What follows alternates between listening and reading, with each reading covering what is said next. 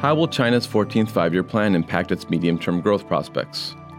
Will the Chinese yuan soon challenge the US dollar as one of the world's leading global currencies? These are among the topics we will discuss on China Perspectives, a new Fitch Ratings podcast hosted by the firm's lead sovereign analyst for China, Andrew Fennell. China Perspectives will feature candid discussions on the economic and credit developments most impacting China, with experts from both within and outside of Fitch Ratings.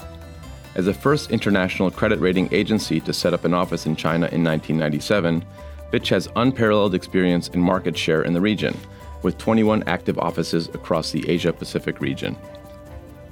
Subscribe to the new Fitch Ratings China Perspectives podcast and stay tuned for our first episode on the current state of onshore bond defaults out this April on your podcast app.